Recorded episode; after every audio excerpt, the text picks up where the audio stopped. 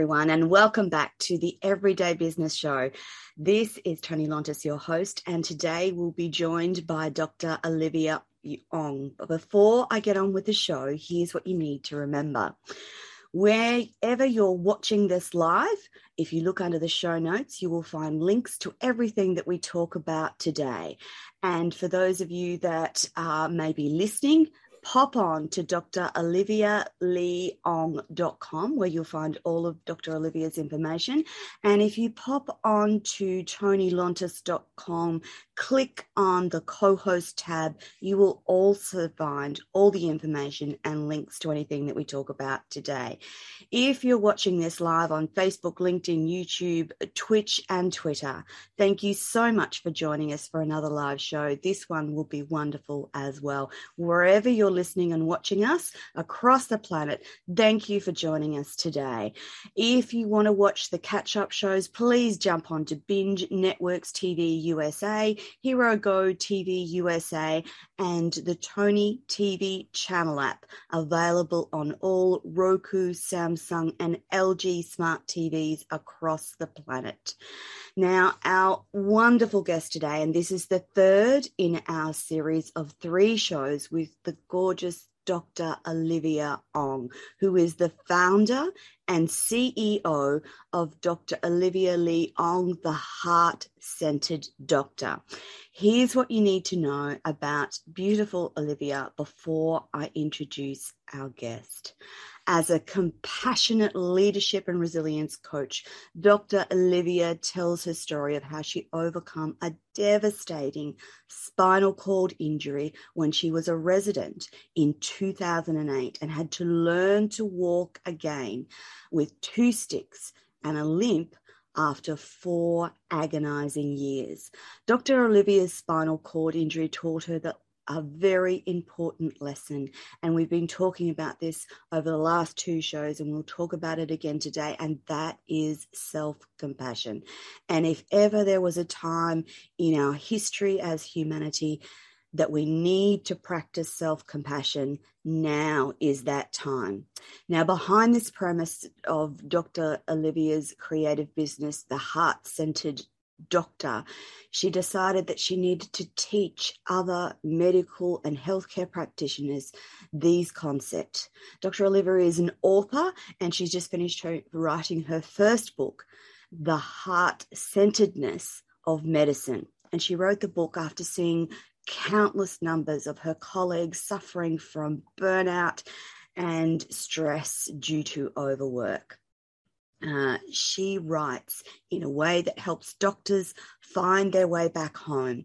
As a medical leadership coach and mentor, Dr. Olivia helps busy, high achieving, heart centered doctors avoid burnout and exhaustion and to achieve a balanced energy and time flexibility through her life transformation for doctors programs. So she offers one on one coaching, workshops, and speaking engagements on burnout, compassion, fatigue, and vicarious trauma in doctors so that they can stay in the game longer and as a compassionate leader, Dr. Olivia wants to leave a positive legacy for the upcoming generation of young doctors. And Dr. Olivia helps doctors, nurses, and paramedics across the world achieve the balance they need to keep going. Welcome back to the show, Dr. Olivia. Thanks, Toni, for having me. It's been a delightful series of shows for me mm. in particular. Um, as a nurse, not only have I seen and experienced what burnout, fatigue, and mental breakdown look and feel like, it's been wonderful to discuss these concepts with Dr. Olivia. We spoke just before the show, um, and both of us were saying that this year in particular, it feels mm. almost like we're limping into Christmas. And I think that has a lot to do with the worldwide pandemic. Good morning, Dr. Olivia. How's it going for you? I know it's close to Christmas and it's nearly time for a break, but how are you doing today? I'm doing really well uh, uh, this week. So my son is uh, back from school, like you know, he's in school holidays now. Yes. So I think I really, I'm really enjoying that time, spending time with him. and we're probably going to watch Spider-Man sometime this week. Yeah. Yeah, because it's out. It's out in the cinemas, and I'm sure it's out worldwide. I think, Yes, and it's been yes. doing. I mean, the movie's been apparently having had good reviews, so I'm really excited about it. I know. And, and see, that's the thing. Oh, we about- we are excited about it. That's the thing about Christmas. It's actually the best Mm. excuse on the planet to have a break and practice Yes. self compassion, isn't it? And self compassion is about those little things like going to the movie with the kids. Um, yeah, I Mm. was thinking, gosh, it's been a long time since I've been to the cinema. And my one of my treats was go to Gold Class, you know, where they bring the food Yes. and the drink and you just sit there and watch on a big screen. That's one of my, and I haven't done it for years, years, I Mm. don't think. Mm. Um, Dr. Olivia, back to the pandemic. Um, I want to just quickly talk about the levels of fatigue in the healthcare sector. Mm. And this is not uh, not just Australia. This is globally. There's an outpouring of fatigue, exhaustion from dealing with a pandemic. And uh, lots of people, there's not a lot of people talking about this. So, from your perspective, just tell us what your colleagues are feeling at the moment. Well, you know, it's it's far from over the pandemic. Now we've got Omicron in, you know, looming ahead. So initially, you know, I guess with the um, pandemic, doctors and nurses and many other frontline healthcare workers were fearful about, I Mm, guess, catching COVID. What happens if they catch COVID and spread it to their families? mm, And now that fear has kind of seeped away and it's becoming fatigue. So fatigue, uh, like it's global fatigue, not just in Australia, peop uh, doctors and nurses and other frontline healthcare workers around the world. Yeah, and um, I think the fatigue is just like probably a sense of hopelessness and helplessness. I feel in my yes, in my uh, the people that I no know, like end in sight. there's no end. Mm. Exactly, there's no end in sight, and they're just getting despondent again. I think Mm, and not only they're just getting fatigue and you know they're having to deal with the usual things like um uh, the, the increasing not only increasing workload but the constant complexity of the workload as well, because managing COVID Yeah, and the- very sick patients is complex. They're in ICU for a Mm. reason. They're incredibly ill on multiple levels. And I'm not sure that people realize the impact that has on a doctor or a nurse's psyche. Dealing with complex, you know what to do, you know how to do it, but then no one, you know, having to tell someone how sick their loved one is, then conversely, so having to bring them the worst news in the world. So that has an impact on our health uh, workers. And the fact that this, that happens in the normal scheme of things. Yeah. But during a pandemic, it's constant, it's never ending, and it doesn't look Mm. like there's a there's there's a solution. Um, your colleagues very much, I know, are suffering. Um, have you got any words of advice for any healthcare practitioners that might be listening that feel exactly that at this moment? So, Mm. part of your practice and what you do now is around heart centeredness and balance. So, this morning I wanted to explore some of those ways which our Yes. healthcare pro- pro- practitioners can bring that balance back into their lives. Uh, yeah, I, I feel that I, the piece of advice I really want to give my my peers who are on the front line, and there's so many of them right now, is to probably recognize that you are human. You know, like you're you're not meant to be operating like a robot in this constant stressful working environment. Just take a time, some time, just a little bit of time, a couple of seconds to pause that, and you are human. It's okay to take some a little bit of a break to rest, and that's okay. Um, it's it's nothing against you or anything, and it's I think them find it, I think they find it hard to even take a break because it- it's, it's hard to find for them. It's hard to give themselves permission, and not only that, um, because obviously staff members are down in the roster, so they've got to pick up more shifts, and of course the fatigue just gets worse and worse that way. And I'm sensing a lot of that because, um, like, if let's say someone on the roster is down with COVID, and of course other people will have to take on the shifts. It's the same in medical and same as nursing. Mm. It's and paramedics as well. It's all the same. Um, so that's probably why they are more than more tired than ever, and I think they've had enough. Um, yes. So I wouldn't be surprised. We talked about it if Last we see doctors, nurses, and Resign. paramedics leave the profession. Yeah, exactly. Yeah, And we're seeing find that a else. lot of yes. that. And Exactly. I'm not sure that people understand. If you're talking about ICU, to get to the Mm. point where a doctor is working in intensive care, that's a Yeah. huge amount of years of their life that they've invested in studying and training to be an intensivist in ICU. So when we Yeah. talk, when Dr. Olivia and I talk about staff leaving, that you can't replace them tomorrow. You just can't. The next intensivist is 10 years away. So when one of those experienced staff leaves, there's a gap that's not readily filled. And I don't know if people understand that that's the consequence of all of this. And even for nurses, it takes years to get to that Mm, point where they're competent and working in Mm. intensive care and it, it, they're just not replaceable. They're, it's a finite res- resource, and if we don't look after them and we don't help them to get through this time, healthcare will be in just a terrible state, won't it, Dr. Olivia?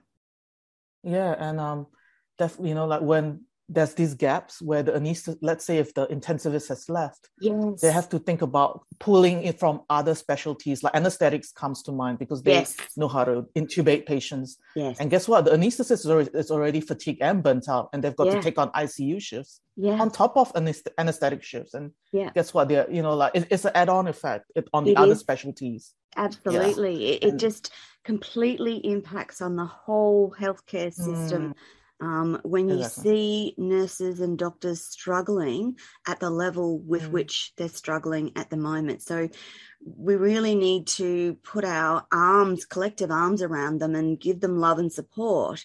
And for anyone listening who has um, uh, practice compassion for medical practitioners of any level because they're weary, they're tired, and they could do with some loving, couldn't they? Um, it, it- Mm. it- it- it's hard out there. Um, and whilst we in healthcare had been effectively practicing and thinking about pandemics, most of my career, we were always told that at some stage humanity Mm. will experience a pandemic. Now we've saw Yeah. we saw glimpses of that with SARS and, and MERS, but nothing Yeah. like what we're experiencing at the moment. So I want to digress a little bit because you've got a beautiful Mm. story, Dr. Olivia. Um, you were um, set on um, a medical career.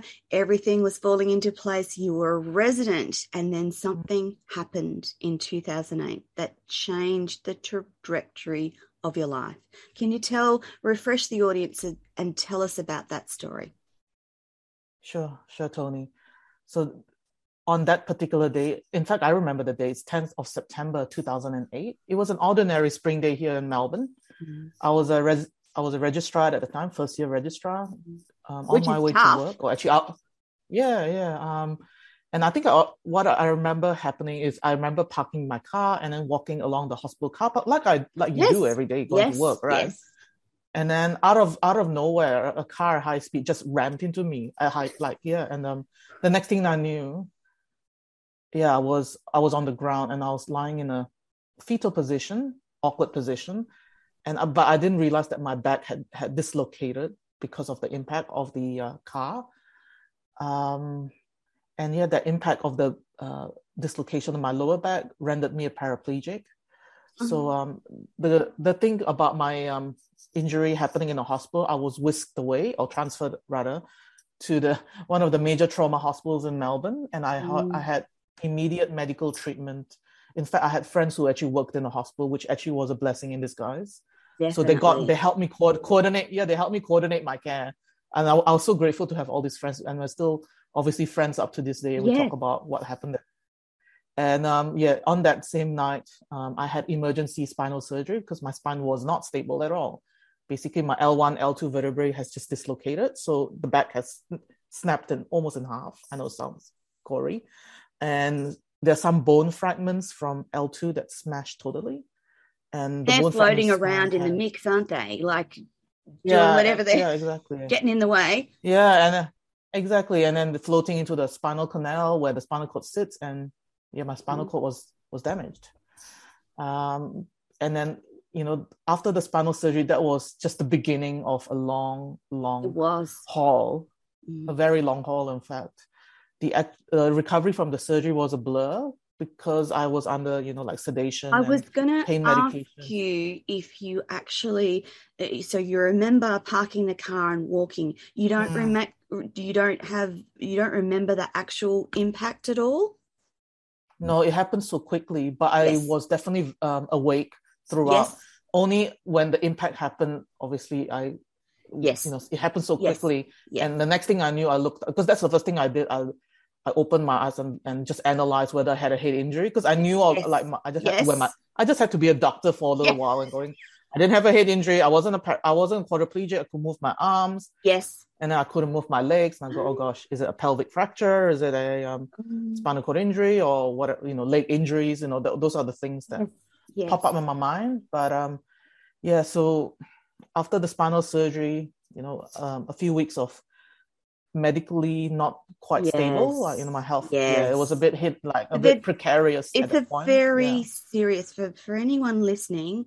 They're very serious, complex injuries because there's multiple body systems um, Exactly. that are involved, and then it's very life and death for quite a while Mm, with spinal Mm. injuries of that magnitude.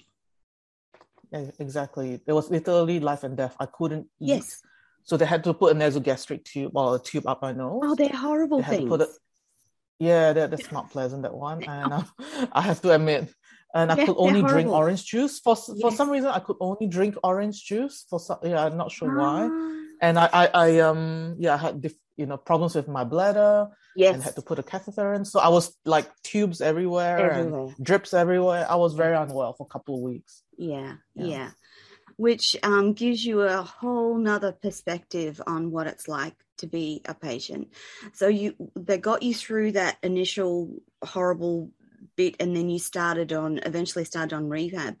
And your rehab in particular ended up taking you across the world to uh, san diego. And um, every time i talk to you about this story all i can think of is how horrible that long flight from australia must have been. I just just to do the flight would have been almost enough to turn you off leaving and going to San Diego, but you had an opportunity to uh, participate in an amazing program and Mm. it changed things for you, didn't it? Yeah, it sure did. So you know, on the plane ride, I think my excitement and nervousness over kind of over superseded the um, you know Thank discomfort goodness for being on the plane.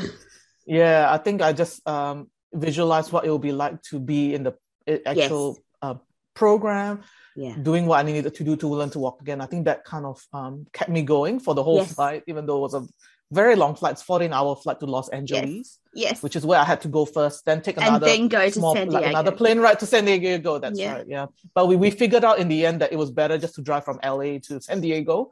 So we just touched, yeah. Ah. After, after a trip or two, we just decided to just dry. land in LA and then drive down to San Diego, which is a beautiful drive. just like, gonna say, that's a hearing, it's a gorgeous drive. beautiful drive. Gorgeous, Yeah, gorgeous but- drive. yeah, Highway 5, I think. I can't remember. I think that's Pacific Highway 5. That's Yeah. the one It's that a goes on the whole. Yeah. He has a good drive. so- Yeah. yeah, I remember that very well. And yeah, so um, I was in Project Walk for three years, and that was the Mm. best three years of my life. Yeah. I felt initially I felt a bit like scared because I didn't know anyone there, but Mm. I think I, I- people were just like so warm and friendly. The trainers were uh, really approachable and really helped me out because there'll be days where I will dip into a low, of course Yeah, absolutely. anyone with a spinal cord injury will probably can re- and or with any serious injury can probably relate to that there'll be days where you go like am i gonna ever get out of this Yeah. whatever this is Yeah. and there'll be days where you're on on very happy on a high and the trainers were there for me every step of the way and the friends i made who also they also have spinal cord injuries and they're going through a very similar journey and i think this is where self-compassion uh, when i now when i reflect back i realize this That's is all self-compassion started. Yeah. Yeah, and that's when it really, really helped to heal me from the inside out. Mm. I was starting to be kind to myself. I was, you know, like initially before I came to Project Walk, yeah. I was really hard on myself because oh yeah. I had to adjust to a life being in a wheelchair, people giving me looks, kids coming up to me and you know trying to like say what's wrong with your leg. You know, people coming up. I even have like not just kids, strangers coming up. Are you all right? um, do you need some help or how's your leg? You know, like they'll be. I, I know Yeah. they're just like curious, but obviously Yes. me at that time, It's hard to deal with. yeah. I, I found it quite. Yeah, it's it's really hard to deal with. Um, like that kind of vulnerability, which I see as weakness at that time. Yeah. Yes. And that shame I had, the guilt, and all like, why did I land myself in this position? It was my Yeah. fault. I should have not been in the car park at that time. Those things do um, ruminate through my mind time and time Mm. again. Yeah. And and then I, yeah, as I said, I felt quite lonely when I first started in Project Yeah. Walk. Um, but that changed obviously when I made new lots of friends, Mm. and then I acceptance. I think self acceptance was the the thing that really helped me got over the other line Mm. of learning to be kinder to myself, to be more compassionate to myself, and that's where things really changed. Like I started to get more involved in, I guess, doing things outside the physical Yes. rehab. Yes. Yeah, because I was just so focused on the physical And intensive walking rehab again. I, I, I, yeah, I didn't even want to socialize, but yes. I realized that through the socializing, that's how I actually healed. Yeah. Because you know, I, yeah, so the friendships Did- I made that actually was the healing piece.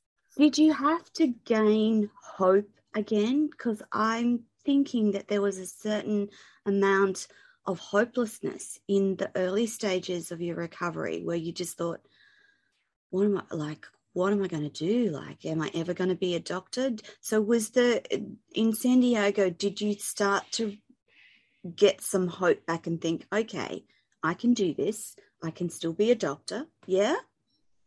Yeah, I think it's the atmosphere of Project Walk is such a positive vi- vi- vibration place. Like Yeah. everyone was, maybe it's. I mean, I, I found that Americans are generally more op- like um, optimistic uh, group of people. Yes. Um, I, I don't know this is stereotyping, but I, I generally feel that my American friends are usually the more positive ones. I was going to say, Americans It's, are it's, just it's probably a fact. Uh, well, absolutely. I, I, I absolutely agree with you. I think Americans are very positive and uplifting, and I love working with them. And and uh, there's something Mm. that we as Australians are not always the most Yeah. uplifting of populaces, um, but we're uh, Americans are very positive, very uplifting, and they really celebrate the wins, don't they? Yeah, exactly. Yeah.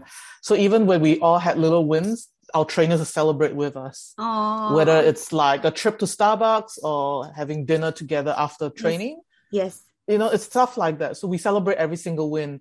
So uh, now that I'm a coach myself, I realize that I, I also celebrate little wins and big Yeah. wins with my clients. And it made me think about my time in Project Walk by my trainers.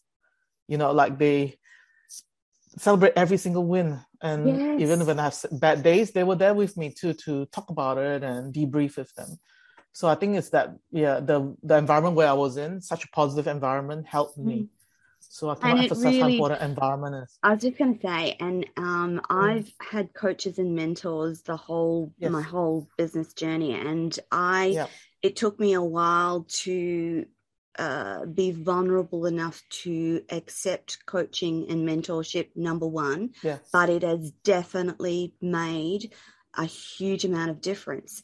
And so I know that what Dr. Olivia Mm. does is incredibly important because once you have that external set of eyes, rather than listening to the negativity that permeates through your mind, once you have a coach or a mentor that can go, hey, now wait, that's not actually true. You are not, um, you are not the horrible person that you think you are. You are not hopeless. And there's something about that process of a coach or a mentor uh, putting external words into your brain that really helps you take take yourself forward and achieve greater things.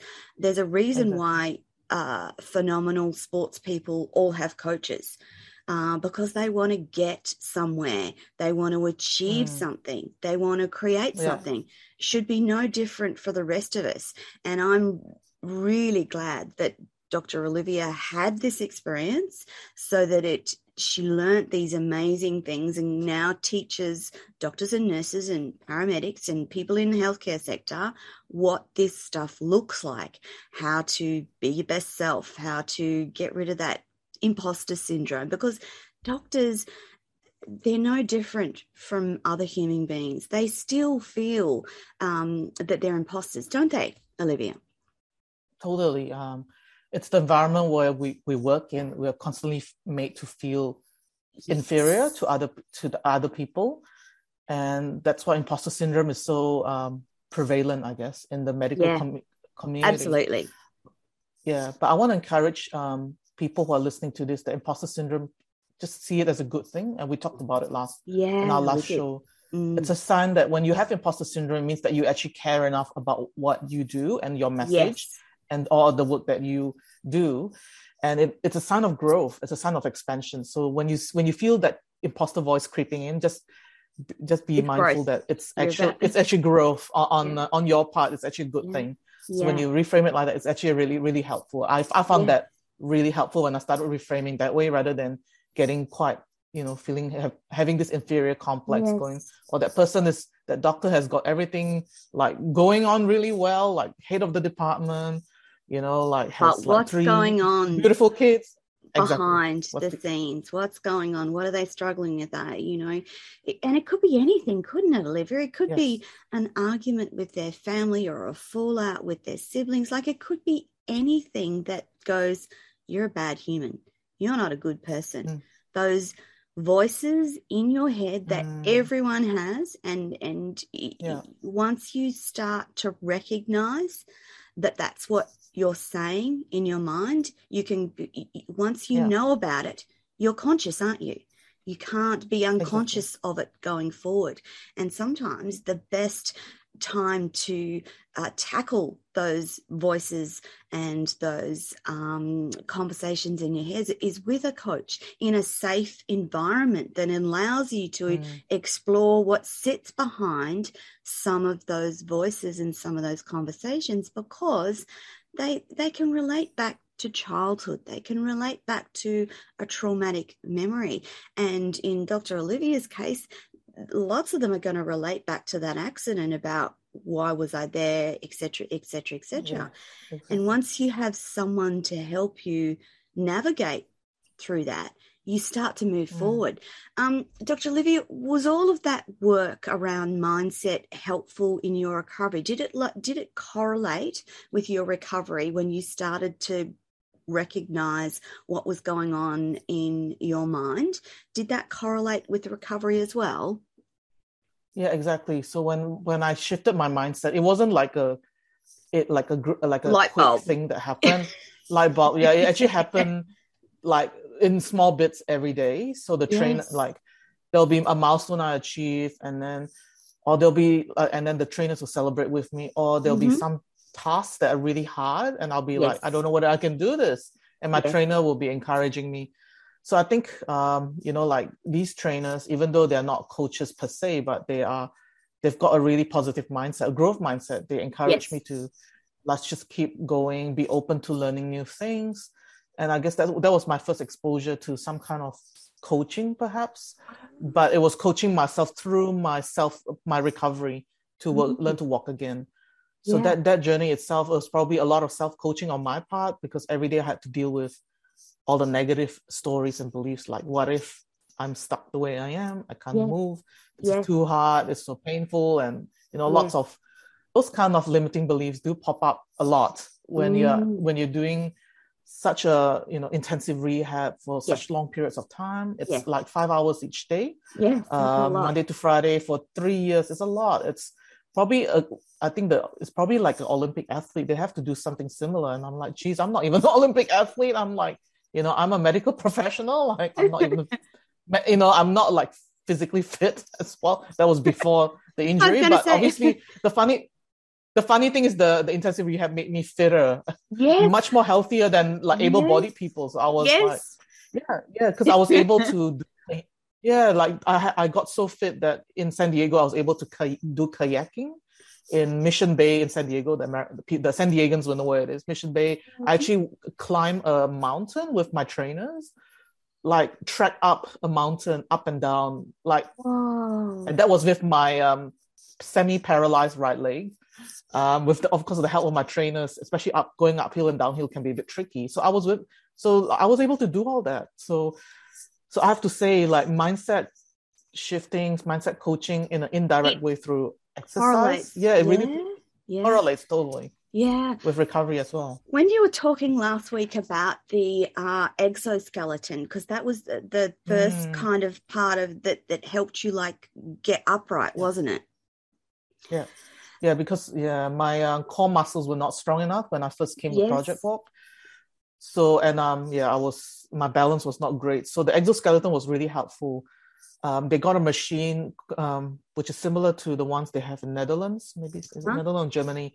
It's called Lokomat, but this time um, the Lokomat it's like a robotic system where the machine actually moves the legs, and then you just so the machine. So the machine does the work for you. That must have been an amazing experience. Like the first time that yeah. did that happened for you, you're like, oh wow, exactly, is... yeah, yeah. So it was good. Um, but the machine that Project Walk has is not the one that I was exposed um, that I had from. There was a facility in Melbourne that had that particular exoskeleton, mm-hmm. but it was getting quite costly to attend weekly. Yes. Um, yes. So the the um, the owner of that practice actually got the Lokomat from yeah it's, it's overseas Germany or something. Yeah. But the ones that um, that I had in Project Walk was half supporting my weight, but the trainer still need to move my legs. So you can imagine the trainers yeah. had to sit down and physically move my leg, and they had to do that for like 20 minutes. So you can imagine the kind of bonding I had with my trainers. We were very, clo- we worked really closely together, and they were like, I, I could tell like because I'm as a as a, a rehab physician, I knew that when they were doing stuff like that, it will make their neck hurt and their backs and their mm, arms. Yeah. Yep yeah and then yeah and then my trainers will obviously tell me about oh you know i've got like wrist pain. I'd be like why am i not surprised? Like you know but it, because because i'm a doctor so that's why they're happy yeah, they're willing to share and be vulnerable about their Good. ailments i guess as trainers. But you know we're, we're so open with each other and and i was like yeah because you've been doing repetitive work. That's what you've been doing. Like helping us clients move our legs so we're very grateful. Yes. so we usually throw a party like every year for the for the trainers uh, yeah, Americans uh, throw very good parties. So the Australians trying to match it. We're trying to match it, but it's not the same. No, um, no. Dr. Olivia, in terms of the the advances in technology mm. relating to spinal cord injury, there's some amazing yeah. stuff happening out there with AI and uh, robotics and mm. uh, uh and the uh, interactions between you know the human body and uh, the attachment of for amputees, the attachment of robotic yes. arms and stuff. It it is conceivable in our lifetime that if you have a spinal cord injury, that you will actually be able to walk again, isn't it? Yeah, because I think we cannot underestimate the power of visualization. That's mm. a different part of mm. the brain that's the visual i think it's the visual and cortex where you yes. imagine yourself walking or imagine yourself or let's say for amputees imagine yourself moving your arm and that's activated through the brain and that's starting to show there's all this ai that's happening. So huh? i won't be surprised if it's um, it starts to um, you know have lots of equipment. And i remember this watching this movie called was it called avatar in 2009 yes, definitely. Um, yeah i think yeah, um, I remember the lead character oh, was gosh, a paraplegic. That would, yes, that yes. Yeah, that and that, been... that reminded me of of that movie, and then how mm. in the virtual mm. reality world he's got like he's a, a like walking. a normal, well not mm. normal. He was an avatar, I guess, of some yeah. sort, yeah. and walking. So it can be it can be achievable. Like I'm sure people have gone, oh, you know, like with the initial iPhone, they go, is this for real? And then now with the That's iPhone. Right. 13 right what did so, we do without an iphone like you know exactly so we, yeah yeah, yeah. We have to really be open minded to Dr. all these Olivia, technologies. In, yeah, in thinking about like Avatar, where he's a quadriplegic or a parap anyway, and and Parad, he's yeah. yeah, and his he goes from that to being able to walk freely and do amazing things. I'm wondering about that link and that visualization link between mm. what he's actually experiencing in virtual reality and how that would impact on his mind because it's just a big uh, visualization technique on steroids, isn't it? Exactly, exactly. And then there's that sense of this. I think there's a lot of to healing that's more than just physical healing. There's also Correct. emotional, mental, and spiritual healing. And I think um, we're starting to realize that there's more to Western medicine now. There is you know, tr- there is um, holistic medicine. We're talking about energy-based healing practices. Energy like we have the Heart yes. Heart Mind Institute. We got Heart Heart Math. You know, like we've mm. got so many doctors right. who are kind of like um, doing holistic things to help their patients heal. So I've mm. met so many mm. mindfulness, um, self-compassion teachers who practice that. Yes. I mean, one clear example. I mean, Deepak Chopra. He's an MD. Yes Yes. Um, there's many other. I mean, John Kabat-Zinn is also an MD, right? Mm-hmm. Like these are doctors, but they've gone into mindfulness. Other areas of, of other areas of healing. Yeah, exactly. Yeah. yeah. I think that's what is will be exciting for healthcare in the future. Mm. Is all of these things, the interaction between exactly. the mind, the ability of the body to heal itself if we mm. allow it to. All of those things yeah. will start to come further into generalized healthcare, which is pretty darn exciting, isn't it? Mm-hmm. Exactly, exactly. I'm really excited about this because there's a lot more to, yeah, um, just the physicality of medicine. There's all this other wonderful uh, modalities that are involved, and I'm really excited. I know that in America they're they're more or less integrated, for some, oh, like Western wow. and Eastern. Yes. But Australia is still quite there's a dichotomy uh, still. So we still need to work say, we're a little bit, it. Yeah, we're a little bit We're a bit behind. Yeah, we're a bit behind.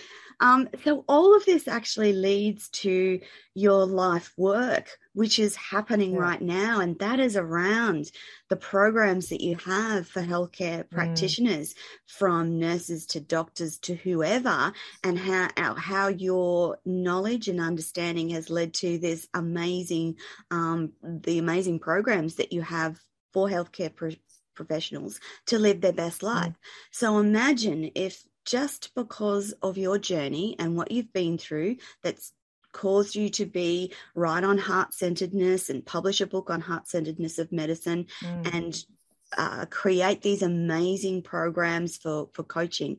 What if that led to um, helping a doctor who made a huge discovery in cancer? Because the, if you're living your best life and if you're balanced and practicing vulnerability, self compassion, mm. and that whole living your best life that allows you and your brain to achieve yeah. amazing things, doesn't it? Exactly, exactly. You're right. And then there's always that part of the, you know, like there's more to the mind that meets the eye. That's also the subconscious mind that we we kind of yeah. kind of ignore but that's where our powerful emotions place. arise a very powerful place and that's where mm. imagination visualization arise from as well to look into the future to to hope for a better future it all comes from that and to so think, dream yeah, to... and create and innovate that's where all that amazing stuff comes from mm. so the more of our um, healthcare practitioners that operate from that space then we yeah. can achieve amazing things with, within healthcare. Um, one of your programs, Dr. Olivia, is called the Life Transformation Program. And I love this one just simply because I love the CIA formula.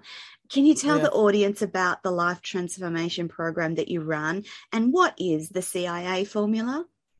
Yeah, the Life Transformation Program for doctors essentially it's a 12 week life coaching program that I uh, I have for my, for you know clients who are doctors and other healthcare professionals purely when they come to me they feel a lot of um, inner chaos mm. there's a lot of overwhelm and stress for obvious reasons a lot of them work in the front line either in the front line or some of them are running medical practices and they're so they're business owners so their burnout is quite different so um, the clients yes. that I have have got burnout from different situations. Mm. Um, as we know, in the last 18 months, a lot of business, small business owners have been badly affected by the pandemic, mm-hmm. and that includes clinic owners like yeah. doctors and surgeons, and you know, I mean, yes. surgeons are doctors, but yeah. you know what I mean? yes. yeah, and um, and yeah, their their business have also been badly affected. Even in Melbourne, we had four months where I think surgeons couldn't even operate. So you can yeah. imagine they have to pay the bills, pay the mortgage. Kids still have to go to school, well, homeschool mm. in that regard.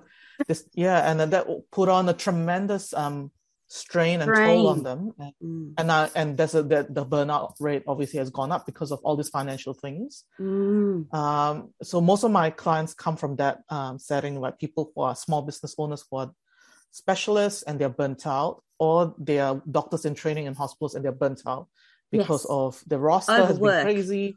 Yeah, overwork. Yeah, so different kinds of overwork, but outcome is still severe burnout. Mm. So they all mm. come to me, but I have to say that if they are uh, at the point of quite severe burnout where they start to develop depression, anxiety, that's where I t- actually tell them not to be coached by me and see their GP or primary care physician or GP. Yeah, and then see that or see a psychologist, sometimes mm. even a mm. psychiatrist. Yeah. If things get really un, not yeah. not well controlled, mm. and then once they're you know they feel that they're that side of things, mental health side of things is um, well controlled, then they can come and be coached. Yeah. So that's I have very strict criteria about it because you can't be coached uh, in the best way if you are you've got depression, oh, you know, like depression yeah. and things. Yeah, I, and I and um, yeah. It, just thinking about um, that combination of of um, being a doctor uh, and having that healthcare perspective and being coached by you, it actually gives a really holistic because as a doctor, you're going to know straight away, oh, okay, this person has some severe depression. That needs to be sorted first, then come back mm. and do this, this, and this. I know from my own experience that I had to get that breakdown depression sorted and then I started on a whole self discovery learning process that has taken me on a journey where I never knew what was possible. Mm. And that's the thing about human capacity for change, mm. innovation, and creativity. You don't know where mm. you can go if you don't start somewhere. And for any health professionals listening to Dr. Olivia today, you don't know what you can create when you have the right person to help you do that. And it's mm. about accepting that a third person or someone outside of you will see things in a different way. They'll be able to pinpoint uh, unreal expectations. They'll be able to pinpoint blocks and things that are holding you back in a way that you will not notice that eh, because you don't know. You need an external person to help you work out what's going on and then bang here's what you need to do. Do this this and this. I'll walk with you. I'll support you. And bang off you go. It's coaches i think are something that we will see really come into the forefront of everyone's minds in the next decade because it really amps up human capacity and capability. And if there's ever a place where that needs to happen, it's healthcare, isn't it, Olivia? Yeah, totally, Toni. Um, what I'm tr- my initiative right now is to actually introduce peer coaching in hospitals because I find mm. that um, a lot of times um, when doctors are in distress, they have a hotline to call, and sometimes that hotline doesn't even work. So I'm like, where do they turn? Who do they turn to? They can't keep debriefing with fellow colleagues who are also equally burnt out. So that I mean, the a lot of hospitals in the US have actually introduced peer coaching programs, and they've been really ah. successful. Yeah, so the Americans again has gone has is ahead of us.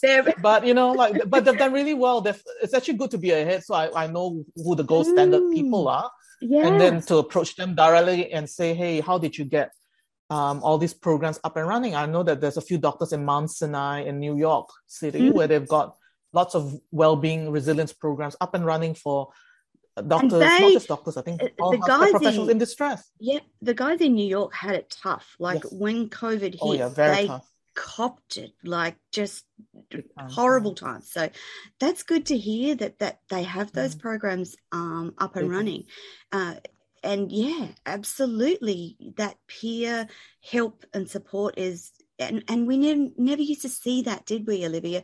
There was mm. no, nobody talked about support for um, young residents coming into the hospital and healthcare setting. And yeah. it's, it's a huge thing, isn't it? It's a it's a hugely yeah, different environment from university, and there's so many moving parts and things to coordinate and to get used to. And if you have a cranky consultant and a bad roster, it's a mm. it's a horrible time to transfers for them. So recipe we, for disaster. It yeah. is, isn't it? It's a total yeah. recipe for disaster. And you think I think about it now, and I wonder how did those residents cope? Like, how did they get through? Uh, I, I, yes, yeah. I, it, terribly difficult. So if we set things up so that they are geared for success versus mm. burnout, that would be great, wouldn't it? Yeah, just setting up you know these doctors for success, a preventative measures for burnout. That's I think we need to kind of reframe burnout not as a problem mm. to be fixed and then just thrown away in a corner. Yes. It's more of a it, dilemma because it's something that we have to battle with. Uh, like we have to be mindful that it will pop up a lot. Mm. And we do need to have a strategy plan for it to prevent it. So we need to yes, adopt exactly. two or three habits. And mine always uh, mine, which is actually the CIA formula comes from my yeah. habits. actually. Yeah. yeah. Uh, my own uh, personal habits, which I actually um, has have now encompassed it in the coaching pro- framework, coaching framework. Mm. So C will be compassion, which is what yes. we've been talking about, self compassion, and that allows that has a lot of physical, like a lot of um, actual practical um, habits that one can do. Even like putting a hand over the heart, it's so simple like yes. this. When you're like when you're stressed, like you've got like all these. I know, doesn't it? It's in, a, and then you've got yeah, yeah crazy working really, environment simple thing, simple. but that hand on the heart and two deep breaths and it's okay. Yeah. Yeah, exactly. Just simple things like that. Mm. And the I with intuition is to always tap into your intuition when when you're you know when you're doing things rather than trying to stay in the head or analytical mind all the time. And you're some you know more often than not the intuition is always right. And it's probably a very freeing freeing um, feeling because your intuition helps you to be creative and find solutions outside the box or things like that. Olivia, so never forget about our intuition. in in in the university setting where where doctors start yeah. all their training, do they ever talk about intuition?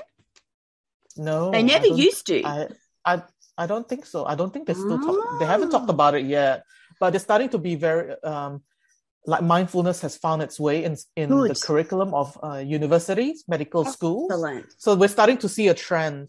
Then maybe self compassion can sneak in in a good and then intuition and, and intuition probably yeah, follow suit.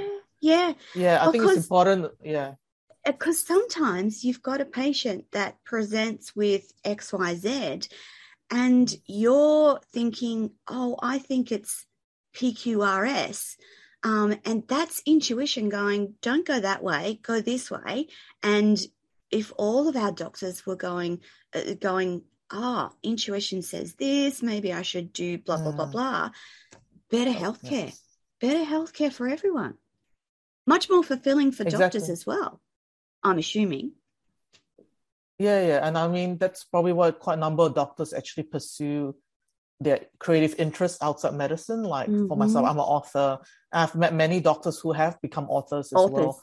Or yeah, or they become actors. Like Ken Jeong is clear example. He's an MD and he's now an actor in Hollywood. Yeah. Um, there's many uh, there's many others as well um, who end up you know, as speakers or coaches. Like my like, there's so many physician mm. coaches around the world because That's they wonderful. saw themselves as pursuing something creative outside where they are mm. in medicine mm. and a lot of them have actually managed to complement both well because it's in Definitely. terms of your you know you, i am the brand it? or i am i i am the brand right? yes and i am me so i am that's uh, my identity and you know like that's and i'm really proud of i'm really happy with it so i think yeah yeah i'm starting to see a lot more doctors embracing their intuition and creativity and Good. pursuing their interests outside medicine which i'm really happy to see yeah yeah and the final part, the A, what does that stand for?